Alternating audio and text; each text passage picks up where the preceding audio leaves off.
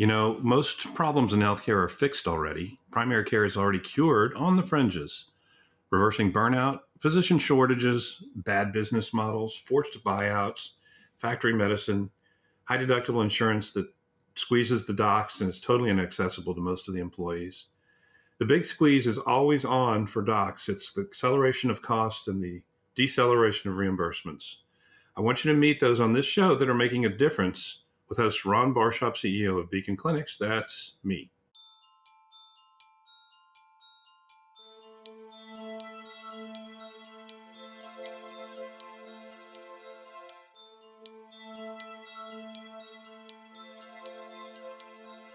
You know, fruit flies share 60% of our genetic makeup, and nematodes, which are a roundworm, have 75% of the similar DNA as in humans.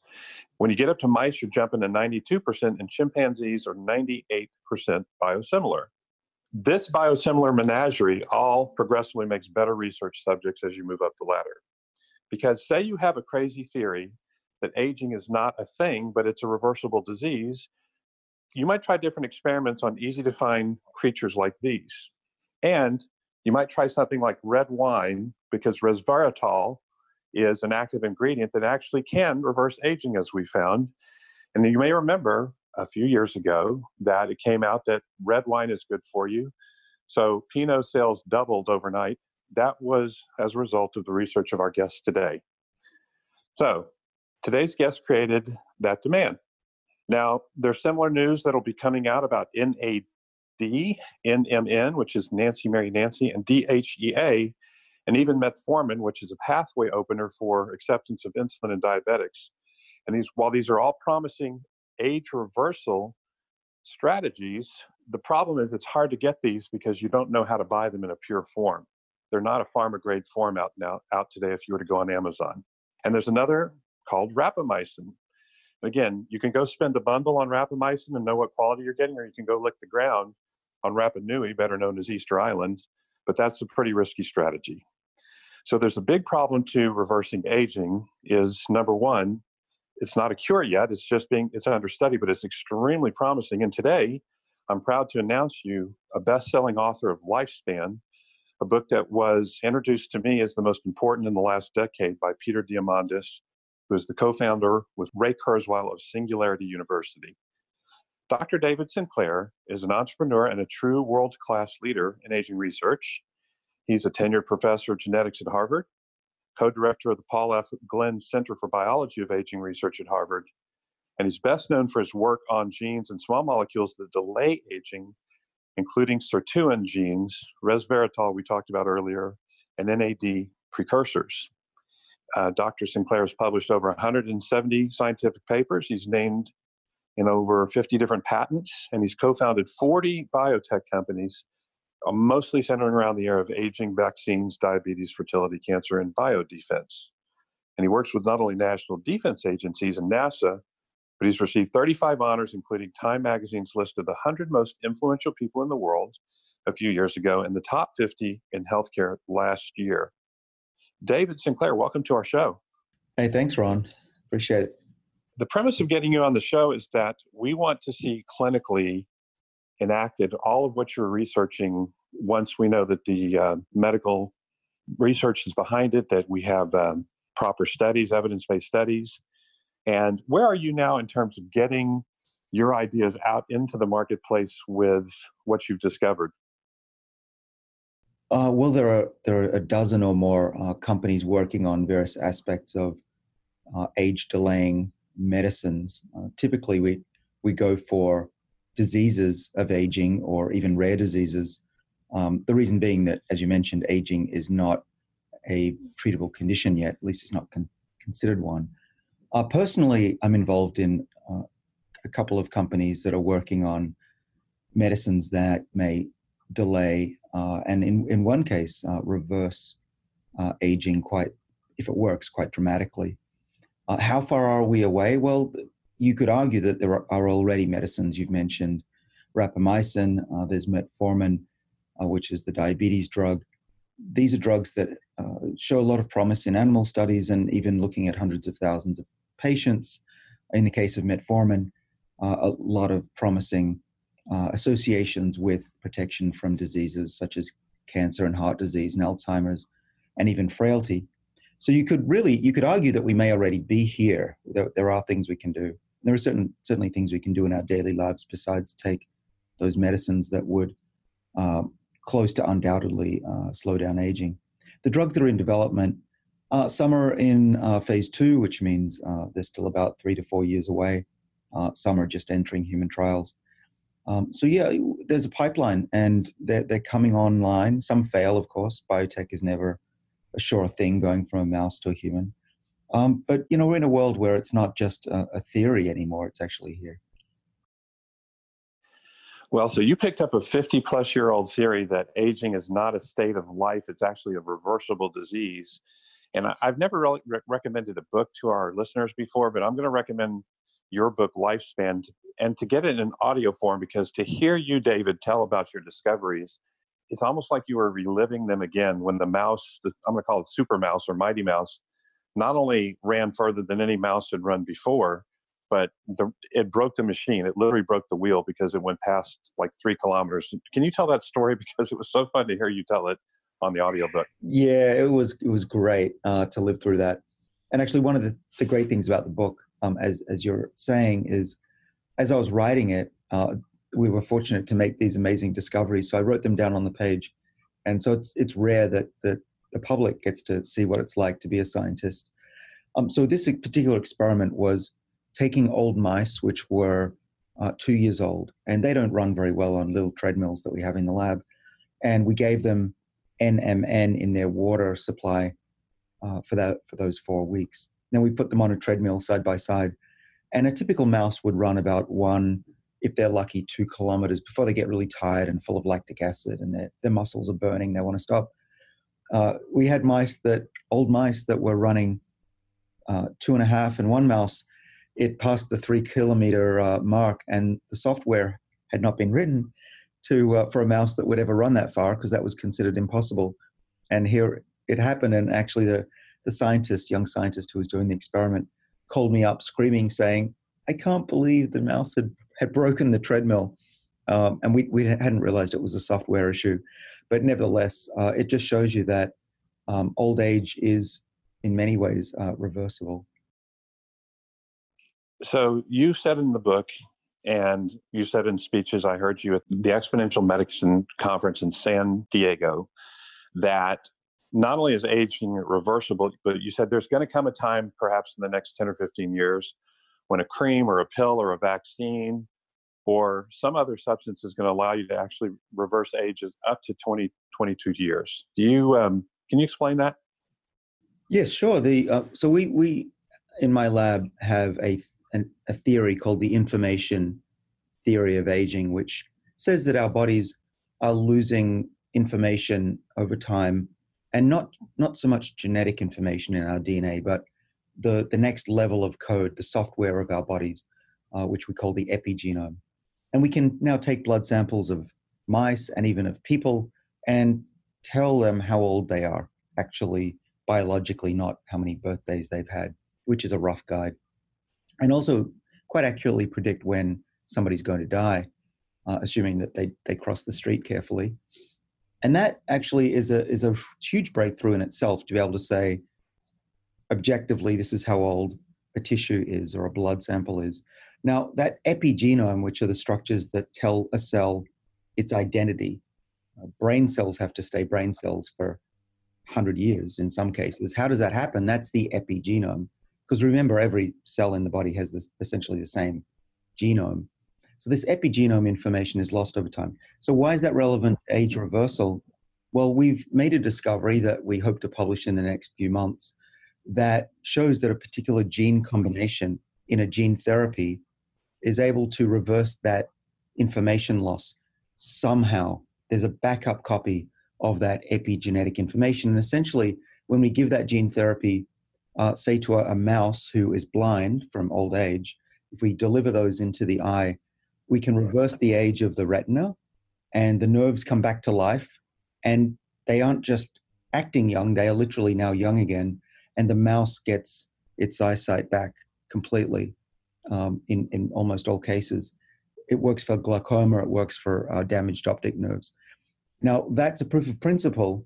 It could be applied not just to the eye, but of course to, to every possible tissue in the body uh, of a mouse and eventually a human. And that's why I think it, it could be it could be many years, it could be decades.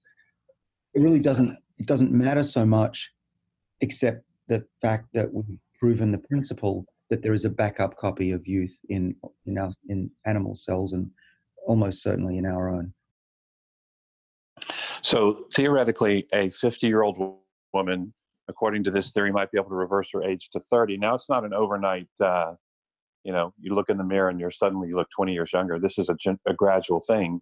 But she would have the darker hair, she would have the younger skin, her neuroplasticity in her brain would be back to where it was when she was 30 she would have a ability to um, her, her organs would basically generate back to their healthier state um, her eyesight would revert back to its healthier state. Uh, is that all possible in the future, you think? Uh, well, we will see.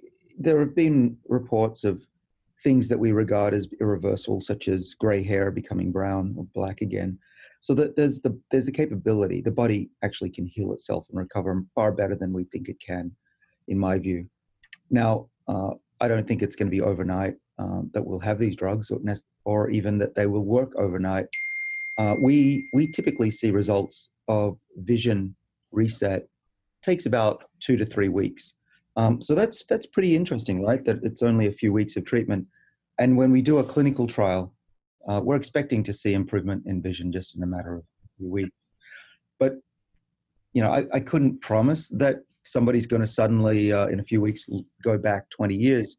But what I can say is that just two, three years ago, before we'd made these discoveries, that was considered ridiculous, impossible. How could you even say such a thing?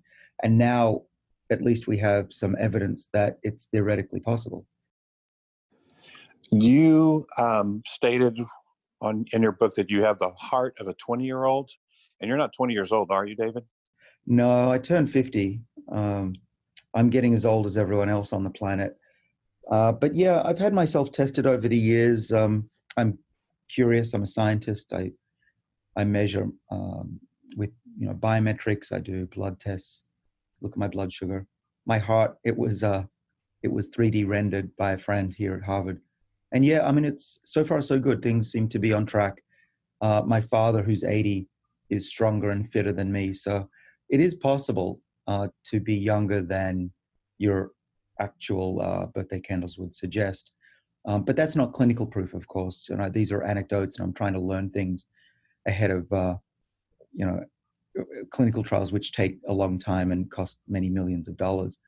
Um, so I'm not I'm not going rogue in case anybody uh, any of my colleagues are listening, uh, but I'm trying to learn things that would be useful to guide medical research and test hypotheses rigorously. It is a little unusual to come out with a book about lifespan that's really got a giant movement behind it, and a lot of people going online using your face to sell their products, even though they're uh, doing it without your permission. I know you've got a healthy budget for legal to stop people from using your name, but there are people that are following you and believing that they can reverse age with uh, selling hacks, really huckstering uh, products on Amazon. Um, you're pretty involved with putting a stop to that, aren't you? That's a big problem. Yeah, thanks for mentioning that uh, because it's it's very easy for someone to get the impression that I'm trying to make money off this science. I'm, I'm not. I'm trying to make medicines, and I don't sell any products. Period. I don't make any money off products. Period. Um, so yeah, you go online, and uh, there are a lot of people using my quotes, my name. There's even companies using my name. Uh, there's you know, Sinclair Labs, for example. But yeah, so I, I, am I'm sending out cease and desist letters pretty uh, consistently. Sometimes I get the, a reply uh, that uh, I had one actually a few days ago that said, "Oh, I didn't I didn't know uh, David Sinclair's name was was trademarked, nor his image." Well, you know, we'll fight that one, but that's the attitude of people out there. Uh, you know, all of my hard work and reputation is apparently fair game for some people. Do you um, can you speak to when you started this movement? And I don't know if it's age reversal or age extension that you call it, but how many labs now are following you around the world that are what we would what you would consider world class labs and world class researchers that are now studying this, whether it's with mice or chimpanzees or whether with, it's with uh, nematodes. I think yeast. You do some research in that. What who what type of uh, community do you have now looking hardly you know uh, taking a hard look into this research? When I started uh, in the early 1990s, there were just oh, maybe five labs around the world that were world class doing this kind of research, the genetics of aging. And, uh, and we've discovered a fair number of longevity genes. The sirtuins are a major class of those. There are others, one called uh, TOR, another one called AMPK. So I don't want to start out by saying uh, everyone's following me. I'm, I'm part of a, a rebellious group from uh, 30 years ago. But that over those 30 years, the number of labs have grown oh, probably to 5,000 now from just a handful, uh, and working on various various problems, whether it's uh, human clinical trials, g- genetics of humans, all the way back to still studying yeast cells and plants. Uh, and but it's it's all coming together. Actually, what I'm finding, uh, which is really quite rewarding, is people studying the plant world are discovering that the molecules that plants make, such as resveratrol, are healthy for us for reasons that um, they're activating these longevity pathways. We also have people studying, um, well, olive oil and, uh, and other molecules that come from plants that activate these sirtuins. We have genetic variants in our bodies. So the, the sirtuin genes are different between you and me, and well, presumably between you and me. And that gives us seemingly different uh, rates of aging as well. So yeah, it's it's a super exciting time in terms of uh, looking back at history, it would be the equivalent of uh, so the Wright brothers have have built a plane, they're flying around, and now there's a lot of people uh, building different planes and figuring out how to how to build a, a jumbo jet. Do you um did you i'm sure you're aware of the blue zones theory that uh, there's five or six zones in the world where people live to 120 regularly and in large numbers and it has to do with lifestyle and family connection and food and, and, and hydration and sleep but uh, do you subscribe to the theory that we're, our soils are being depleted so people aren't getting the proper mineral content they need in their foods? Um, no, I wouldn't say I'm, I'm an expert, so I, I can't um, judge it. Um, I, I do think that that probably the biggest thing that people do in blue zones is they eat less often. Um, then the second most important one, in my view, is um, the type of foods they eat and these um, molecules I just mentioned, we call them xenohormetic molecules, the ones that activate our body's defenses. Um, as for minerals, no, I think it's uh, probably better left to the experts in that to be able to say for sure. Okay, but you are a fan of intermittent fasting and whatever that entails. Oh yeah, well, the, the, there's no question that we eat too often and obviously eat too much. Um, nutritionists have said, probably for the last 30 years, that we don't want to stress the body, so we constantly uh, are eating small meals throughout the day. The science says that that's not helpful. Now, there might be medical conditions where it is, but for that, for an average person who's middle aged, even older, um, being constantly fed and never feeling hungry uh, really just makes sure that our longevity genes don't fight against aging and our bodies are complacent. And we've the field has studied this for the last 50 years, so it's really not really a a question anymore. Um, and I'm, I'm, actually encouraged that um, the general population is is getting this information. And I, I also try to skip meals every day. I, I don't eat breakfast, uh, and I try to skip lunch if I can. Okay. Um, so I told my son, who's a first year gastroenterologist in his fellowship at Harvard, uh, he's, he's, at Beth Israel next to you there. Um, that I was taking NAD and NMN and resveratrol and and uh, DHEA, and he he looked at me like I was crazy. He said, "Dad, don't take that stuff." He goes, "It's not proven yet. It's not been uh, tested." He said, "You know, when when you're doing that, you're turning yourself into a lab rat, and that's not a very good. You're not a good experiment subject." He said, "Quit doing that." Um, I probably should listen to my son, but I, I am taking it every day because I'm excited by your book and excited by the opportunity. But I also recognize it's not pharma grade. Right. Uh, well, th- there are two attitudes uh, or t- two ways to go about this. Um, I mean, of course, you want high grade material. Anything that you put in your body, you want to be able to trust, um, and that's often um, difficult. I, I, I, fully appreciate that um, there's different grades of material that you have can ac- have access to. The other thing, um, though, is that you can take the attitude that let's wait till something's proven. Um, but in the case of aging, um, you know, it's similar to uh, if you have cancer. I, I, truly believe that aging is a medical condition. It's just something that's very common, but still something we should address. It's not just because it's natural we should leave it alone. We used to think that about cancer.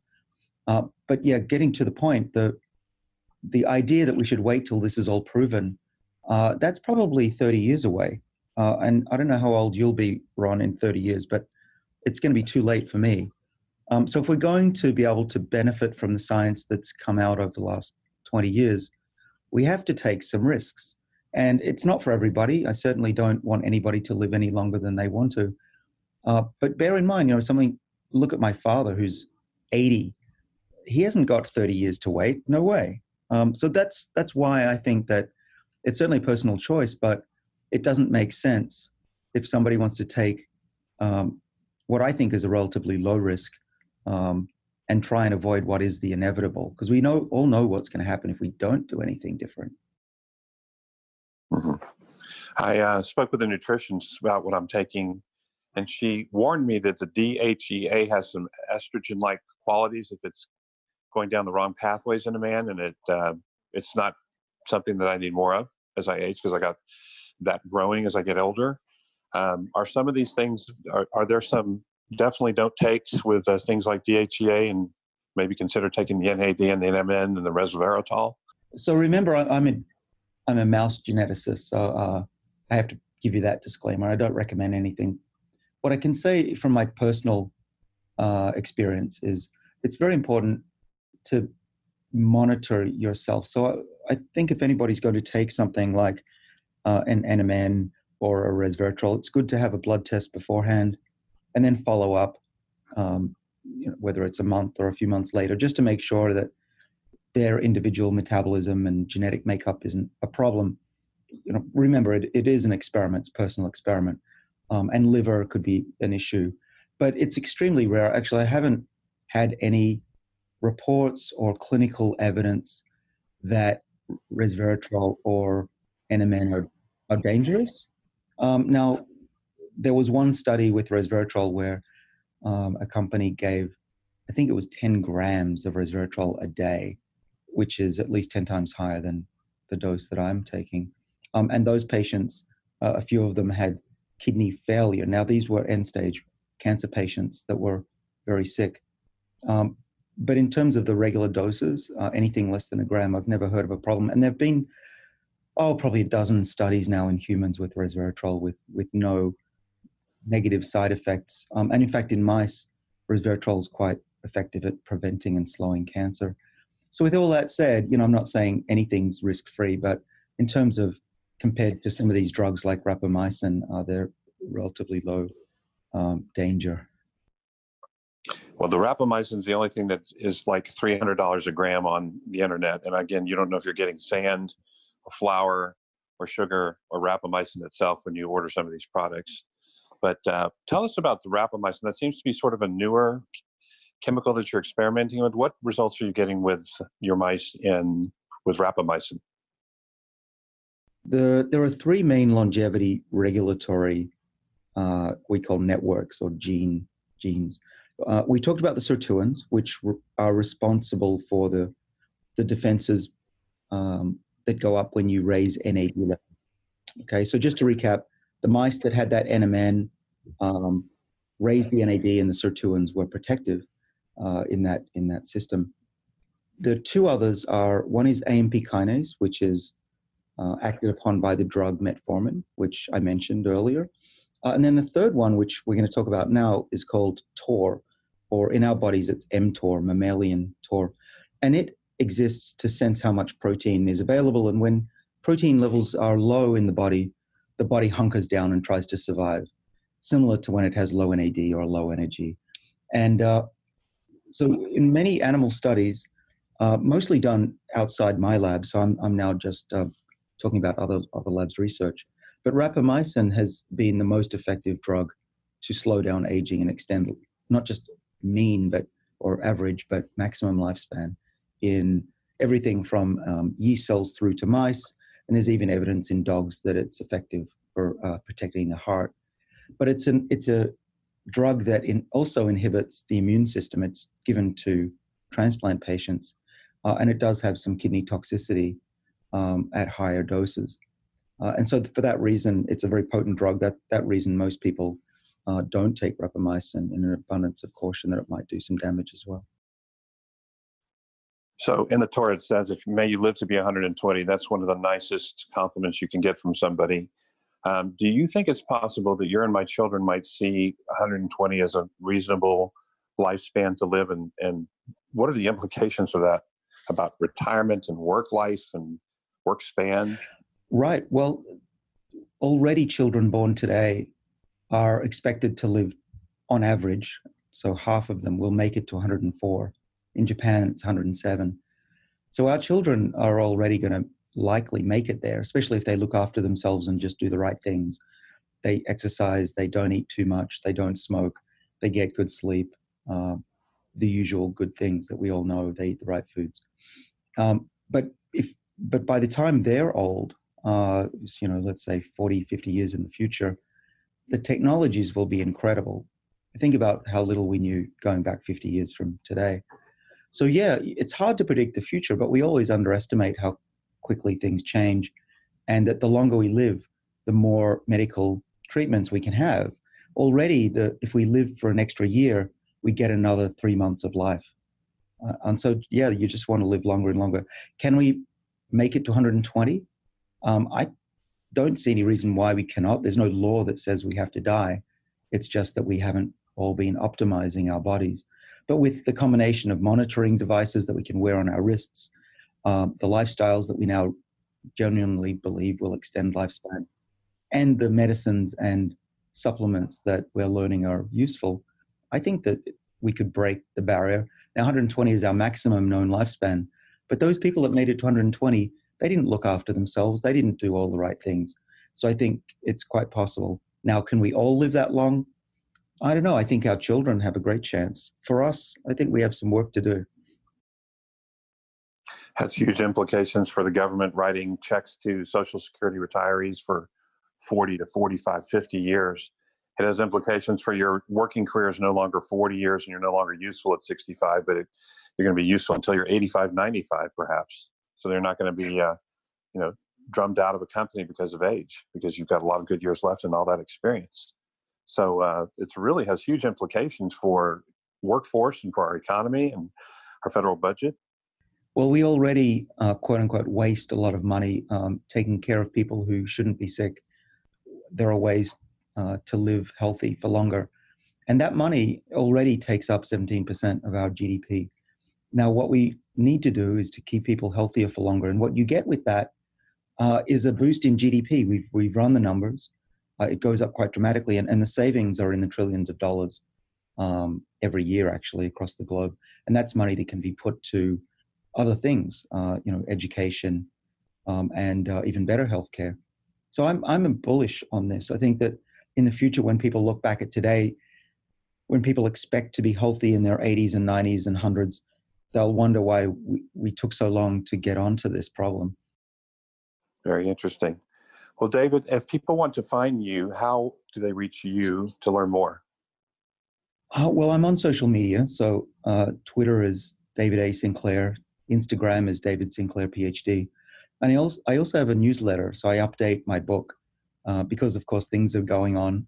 So, yeah, people can reach me at uh, lifespanbook.com and that's where my my monthly newsletter is that uh, will keep everybody updated. Thank you for your time. Last question: If you could fly a banner over America to give a message to Americans, what would that message be? Uh, well, I would say that uh, that their health, their future health, is in their hands, and that only twenty percent is genetic, and the other eighty percent is up to how they live their lives. And if there's one recommendation I could give that would undoubtedly give people extra five or 10 years of healthy life, it is to eat less often. Wonderful. Thank you for your time, David. We really appreciate it. Thanks, Ron. I appreciate it. Thanks for having me on. Thank you for listening. You want to shake things up? There's two things you can do for us. One, go to primarycarecures.com for show notes and links to our guests. And number two, help us spotlight what's working in primary care by listening on iTunes or wherever you get your podcasts and subscribing and leave us a review. It helps our megaphone more than you know. Until next episode.